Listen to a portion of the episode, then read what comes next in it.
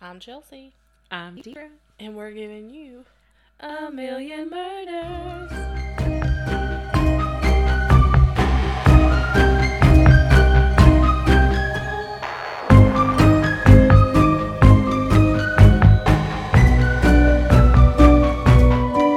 So, we're back. Little technical difficulties with my junky computer, but hopefully things look up. Yes. I could tell you were about to say something about it because the hello was not excited. And I was like, she about to tell it. There was a struggle, but we got it. So today I'm going to. Well, I found this article Mm-hmm. and it's titled 10 Eerie Last Words of People Who Then Vanished Without a Trace. Now, there's probably, which I know there's a couple words because we recorded a little bit, but we had to delete it because it was all demonic sounding. Right. I said it right. You did. So, um, there's going to be words I'm going to be like, what? yes. All right, so, because I already forgot how to say those one words. But Ominous. We'll get to it. Poignant. Ominous, poignant. Poignant. P O I G N A N T. Poignant. Innocuous. Okay, I'll still forget. Scores of people go missing every day. An overwhelming majority of such cases end up resolved, often quite promptly. Still, far too many families of missing persons never know closure, but at reuniting with their lost loved ones or finally learning it, learning of their fate. When someone van- when someone vanishes without a trace, it's not uncommon for that person's last words to others to stand out in their memories. These final words can be ominous, poignant, or quite unremarkable. They may offer disturbing hints as to the missing person's fate, or they may be innocuous statements which in no way foreshadowed what was to come. The following are accounts of 10 people who disappeared, as well as the last things they said to 911 operators, co workers, friends, or family. Oh, shoot. Let's get into it. So, the first one Michael, Mike McLean, sent or spent the evening of April 20th, 2019, at the Tropical Lounge nightclub in Nashua, New Hampshire. The hmm. 29 New Hampshire. The 29 year old resident of nearby Manchester was at the club with friends and, by all accounts, had no reason to abandon his life. That night, a dispute occurred between two women at the club. They stepped outside, at which point the situation escalated. A crowd formed. Mike, who knew one of the women, broke the fight up, but the police had been called. They dispersed the onlookers, and it was at this point that Mike's friends lost track of him. A bit before 2 a.m. the next morning, Mike called his boss and said, They're after me. What? More than one. Ominous statement prompted her to call him back, but there was no answer. Mike hasn't been seen since that night. What? Mike's family knew something was amiss when he didn't return calls on Easter or call his sister on her birthday. It is believed that he left the nightclub on foot. His phone was last pinged at a McDonald's a few blocks down the street from the Tropical Lounge at around the time he called his boss. But there are a few other clues for investigators to go on. His credit cards have shown no activity. He hasn't posted anything on social media, and he remains missing as of this writing. And this article was written in 2019. So, after I cover this, I'm going to go back some point and like look up each one to see if there's any news, like any changes or anything, or if anybody's been found. So I'll do that. I was, Where's Mike? yeah, where's Mike? so the second one, uh, Will, I do not know how to pronounce his last name. C I E R Z A N. Searson? That's what I was gonna say, but you know how my let goes. So if it's not correct, I apologize. So Will, I'll just call him Will. Will, 58 years old, was a longtime employee at Six Flags Magic Mountain and enjoyed watching sports, collecting Coca-Cola bo- Coca-Cola bottles, mm-hmm. and cooking. He spent the afternoon of January 26, 2017, at his home in Santa Clarita, California, Yeah. watching golf on TV with his nephew. After the nephew left, Will began to make dinner. At around 4:30 p.m., his wife, Linda, called him and and Will said, "I'm putting dinner on." When she called again at roughly 5 p.m., Will was in a good mood and said that the chicken was cooked. However, when Linda arrived at home around 6 p.m., Will, which is an hour after she talked to him, Mm-hmm. Will was nowhere to be seen. Dinner was cooked, the oven was turned off, and Will's coat, keys, and wallet were all present. What? Oh Lord. Nothing had been taken from the wallet, the family's dog was at home, and Will's truck was parked outside. A few cryptic clues would emerge. In February 2017, it was revealed that some of Will's blood had been found in the house. Surveillance footage from a neighbor's house showed that a white SUV backed up to Will's garage a bit after 5 p.m. So, not long after he talked to his wife. Right. It left only a few minutes later, and police stated that this vehicle belonged to a family member. Neither of these leads planned out or panned out. In May of 2017, detectives named Will's nephew as a person of interest, What? but she didn't say how old the nephew was. So I was just thinking he was like a little, a little nephew. kid. Mm-hmm. But I mean, they they can still do stuff like that. However, he cooperated with investigators and no arrests were made. In December of 2018, a human skull was found not far from Valen- Valencia, Mm-hmm. Will's neighborhood. The skull has not been linked with Will, though, and may ne- and may very well be unrelated. Will's fate is still unknown. What? So who whose was it? Well, and they didn't say that they saw the garage door open or see Yeah, Will just said that he leave. That, just- unless it was already open. I don't know, but yeah, it didn't say. It just said he backed. They backed up to the garage. What is going on? I thought to do something like this. This is like my whole jam. Mm-hmm. I'm so excited for this episode. Well, the I'm next getting to hear about them. oh. in June twenty first, on June twenty first, two thousand and thirteen, was a busy day for Brooklyn Farthing of Madison County, Kentucky. Ooh. Um, the 18 year old and her younger sister Paige took their driver's license test that day. Afterward, they attended their grandfather's 70th birthday party. That evening, Brooklyn, Paige, and a cousin went to a second birthday party, this one held out in a field. Paige and Brooklyn's cousin decided to leave the party early on. This was fine with Brooklyn, who had made plans to sleep over at the home of a friend who was also at the party. Plans changed, however, when Brooklyn's friend decided she wanted to spend the night at a boy's house. Trash. No, I'm just kidding. the two argued and the friend left. Never leave a friend. Don't leave somebody by themselves. no. Ever. Oh, you just can't. You just don't know what's going to happen. Towards the end of the party, Brooklyn was seen leaving with two young men, names withheld. Ooh. One of the men was dropped off, and the other man took Brooklyn to his house in Berea.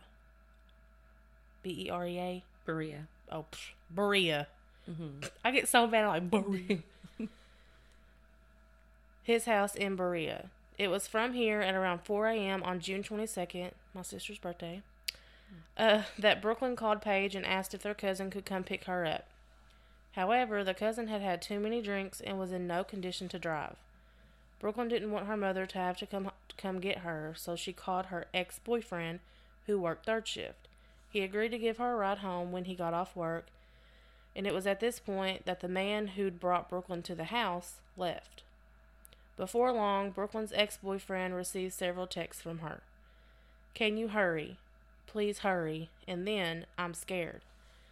However, another text came in text telling the ex to never mind and that Brooklyn was going to a party in neighboring Rockcastle County, to the edge of which Berea is near.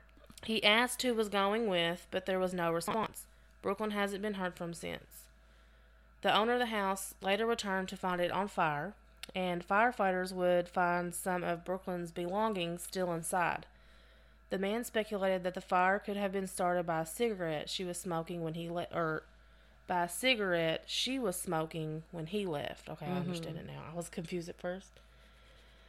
He said he left her there because he was friends with her ex boyfriend and did not feel comfortable. He also confirmed that Brooklyn had spoken of a party in Rockcastle County.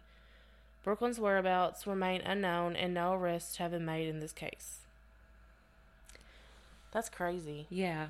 Yeah, it was a whole thing. I forgot about the guy who took her to his house. Um, that his house caught on fire. Yeah, that's just. Yeah, I can't remember where I heard this from before. I don't know if it was on like a Dateline or Yeah. And like, something. I'm not saying he did it or anything, but like, he may not have done it. And like, what luck? You know what I mean? Yeah, Like, that's some bad, bad luck. I forgot about that. I, which, I mean, it was 2013, so it's probably been a while since I've heard about it, but, yeah. But yeah.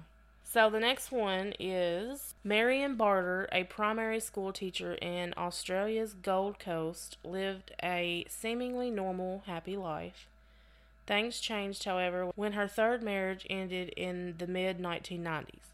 A few years later, in 1997, Marion abruptly sold her home and went on a trip to England.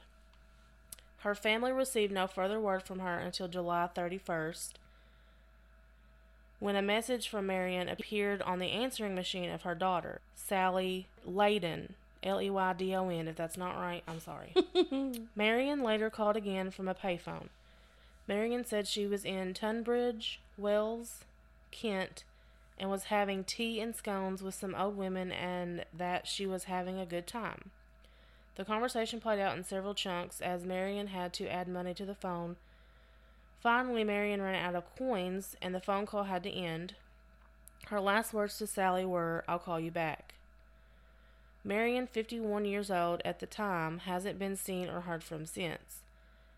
Sally believes her mother truly was in England due to the delay effect on the calls. The case became stranger in October of 1997, however, when thousands of dollars were withdrawn from Marion's bank account.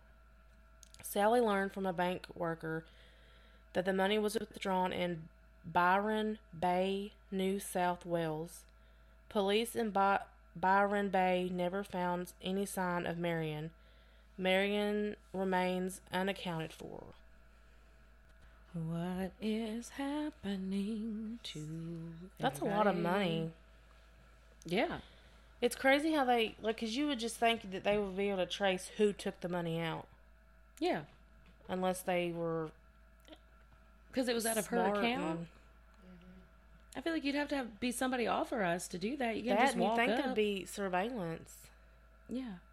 on the Yeah. I mean, every. which what I mean this doesn't was in '97, so I don't know. Oh yeah. Well. I know, I always I take back everything I said. That was like pushing. It was like 25 years ago almost. It's like every case we do, we feel like it's in our time zone now, and like they have all the things we have now, but yeah. they don't. Yeah. Like it's. Yeah. I mean, they may have. I mean, No. in '97, who knows? But Yeah. They probably didn't even have it. obviously not because I Yeah. don't know. Yeah. So, the next one says at 9:30 p.m. on July 13, 2019, Erica Gayton of El, pa- El Paso, Texas, sent a text message to the father of her 7-year-old son. Can you send me a picture of my son in the movies question mark? Erica, 29, was attending a concert at the El Paso County Coliseum so this request didn't seem too strange. What is strange, if not outright unacceptable, to Erica's family and friends is the notion that she would have just abandoned her son. Mm-hmm. Erica was at the concert with a date, her attendance confirmed by social media posts. According to the date, after the concert had ended, she was waiting for an Uber to pick her up. The date left at this point. It is worth noting that at the time of her disappearance, Erica was facing criminal charges both for credit card abuse and criminal mischief. Hmm. Her next court date was July 26th. However, El Paso detectives. That sounds so country. El Paso. El Paso. El Paso detectives do not believe this is why she vanished. They do, however, consider her disappearance suspicious and have asked anyone with information to come forward. Hmm. Yeah. I mean, the Uber driver thing, I almost feel like I know there were people who were like attacked by Uber drivers. Yeah. But it was so few. I feel like it was like the check in the Halloween candy thing. But U- Uber drivers out there, be careful because Well- Uber drivers are being murdered Yeah. now, like left It's and like- right. The next one Chase Allen Lakey, or Lackey, L A C K E Y, Mm-hmm. age 25, was a member of Recreational Softball League. On June, almost said July. On June. On June 30th, 2017, he played a game watched by his father, Craig. Craig will never forget Chase's last words to him that day I love you, Pop. That's tough. At least, at least, that, that was least good words. something good. Yeah. The next day, Chase has seen. The next day, Chase was seen walking his dog outside his Houston area apartment. Neither he nor his dog have been seen since. No. Nothing was stolen for Chase's apar- from Chase's apartment, and his truck remained untouched. Although investigators characterized Chase has been lived a normal life, foul play is suspected in his disappearance.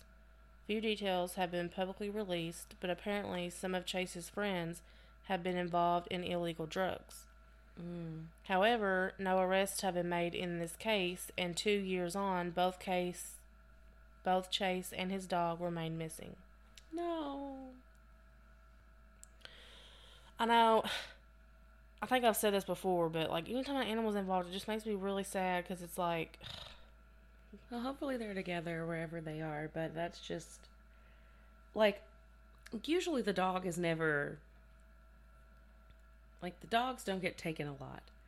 Like dogs get taken, but it's usually like there's a dog just wandering. yeah, like Yeah. wandering because someone like kidnapped their owner or something, but that's strange. But see, Houston has like and I don't know where he lived in Houston. Houston's huge, but they have found they've like checked the bayous because Houston's called Bayou City.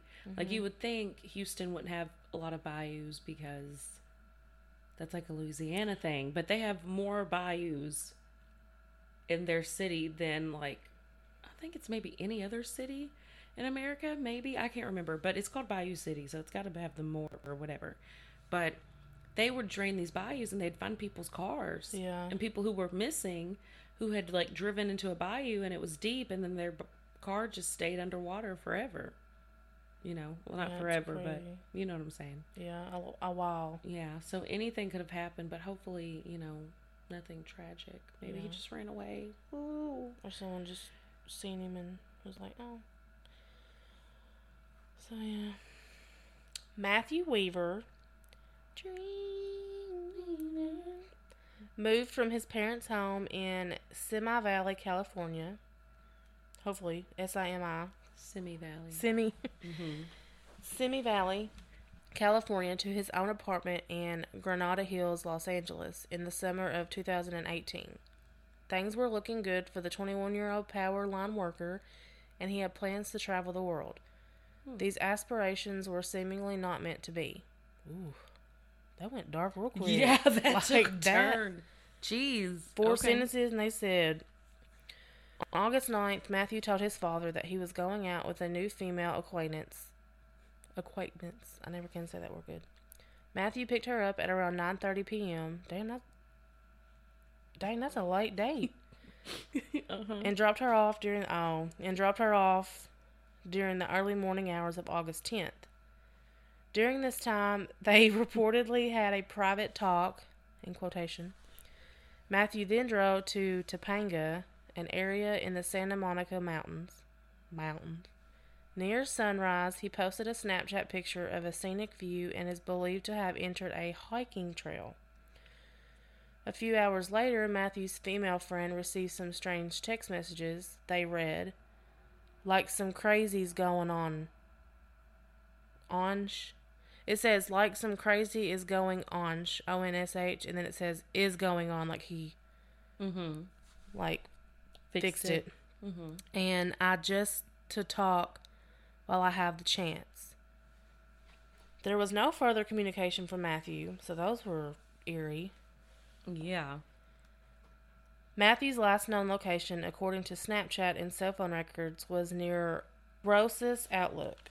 At 1:30 a.m. on August 11th, several hikers in the area called 911 after hearing cries for help. At around that time, California Highway Patrol officers reportedly also heard screams and possibly someone yelling, "He's got a gun." What? This ain't they ain't. Mm. Matthew's car was found near a hiking trail, but the keys weren't located until January of 2019. When hikers found them a mere 25 feet from where the car had been. That same month, high resolution drone photos of the area enabled Matthew's family to find a baseball cap and a torn t shirt, which they believe were Matthew's. Despite the strange clues, Matthew remains missing. So, yeah, he's missing. I'm wondering. I mean, so they found the cap and they found the shirt. And they said that They- they, believe were Matthews. Hmm. So that's not like a Oh, 100% good thing. solid 100%. Hmm. But yeah, that's a whole that's creepy. Yeah.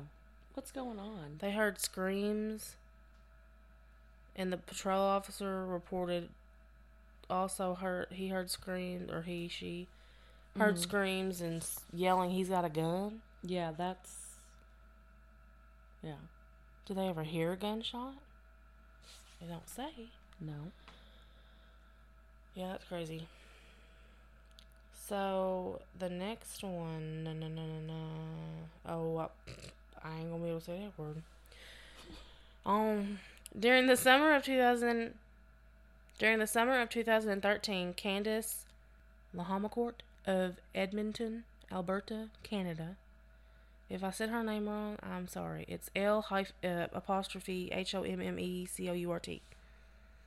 So I was just like Lahamacourt Yeah. celebrated her daughter's first birthday. Among those in attendance was Candace's older sister, 25 year old Shelley Dean. Not long after that, in August, Shelley vanished without a trace. Shelley's last words to Candace were, Don't ever say goodbye. Huh. Shelley was known for her adventurous spirit and love of travel and had spoken of taking a trip to the Yukon. Over the next several months, calls and texts to Shelley went unreturned. Concern greatly increased in November when Shelley's phone was disconnected. Ugh. I hate when that happens. Yeah. Shelley was finally reported missing. A clue came in the form of a witness report that a man was seen taking suitcases from Shelley's apartment around the time that she went missing. However, by the end of 2014, police had exhausted all leads. Candace has expressed her frustration with the police, who she says are reticent to work on Shelley's case because of her First Nations heritage and her high risk lifestyle. I guess where she Hmm. likes to travel and stuff. While Shelley's family acknowledged that she had dealt with drug and alcohol addictions, Candace noted that label every First Nations persons that is missing or murdered as having a high risk lifestyle or high risk profile. They keep blaming the victim for what has happened to them. They don't blame society and what's wrong with society. These things shouldn't be happening to innocent people no matter what type of lifestyle they live. Shelley Dean has not been found. Oh my gosh. Yeah, so these are like, yeah, they're indigenous people. So basically, people in Canada are like, just like, oh, the First Nations people live a reckless life, Yeah, and they're just like, that's hmm. sad. yeah, boo. What's her name? Shelly? Yeah, I'm assuming it's pronounced Dean. It's D E N E. Yeah, Unless it's Dean like Dene. Danae or something. I don't know. I'm not sure, but can Canadians. If we have any Canadians listening, keep your eye out for that story. We need to find Yeah, her. and if let me know if it's right saying if I need to say it yeah, right. yeah. Please always let us know about pronunciations. Cause, Yeah, because I need all the help I can get. well, I do too. I was struggling in my last one. In 2013, Brandon Lawson, 26, was living in San Angelo, Texas, with his longtime girlfriend and their four children. The oil field worker had found a new, more stable job with better hours and was set to start soon. But then Brandon didn't come home on the night of August 7th, and this led to an argument with Ladessa, his girlfriend, on the evening of August 8th. He had dealt with drug issues in the past and recently relapsed, so Brandon staying out all night was cause for concern. At around 11:53 p.m., Brandon grabbed a cell phone, a charger, his keys, and his wallet and left. His pickup truck was low on gas. Before long, Brandon called his father, Brad, and asked to stay with him for the night. Brad said Brandon was welcome, but since the former lived three hours away in Crawley, he advised Brandon to go back home and work things out with Ladessa. A few minutes later, Ladessa called Brandon and suggested that he go stay with his brother Kyle if he was still angry and didn't want to come back home. Kyle lived only five minutes away, and Brandon must not have been into the idea because Ladessa then called Kyle saying she was worried about Brandon. At 12:34 and 12:36, Brandon tried to call Ladessa, but she didn't answer either time. At 12:38, he called Kyle and said he'd run out of gas on Highway 277, not far from Bront, Bronte, Bront. Mm-hmm. Kyle called Ladessa, who left a gas can on the porch for Kyle before going to take a bath. Kyle and his girlfriend Audrey left to pick up the gas can at 12:45, and at 12:48, Brandon tried to call Ladessa again but got no response. Here's when here's where things become really strange. At 12:54 a.m., Brandon made a call to 911. Parts of the 43-second call were unintelligible. Brandon spoke of running out of gas and being in a field. He said that he accidentally ran into some people and there was background noise that may have been gunshots. The operator asked Brandon if he needed an ambulance.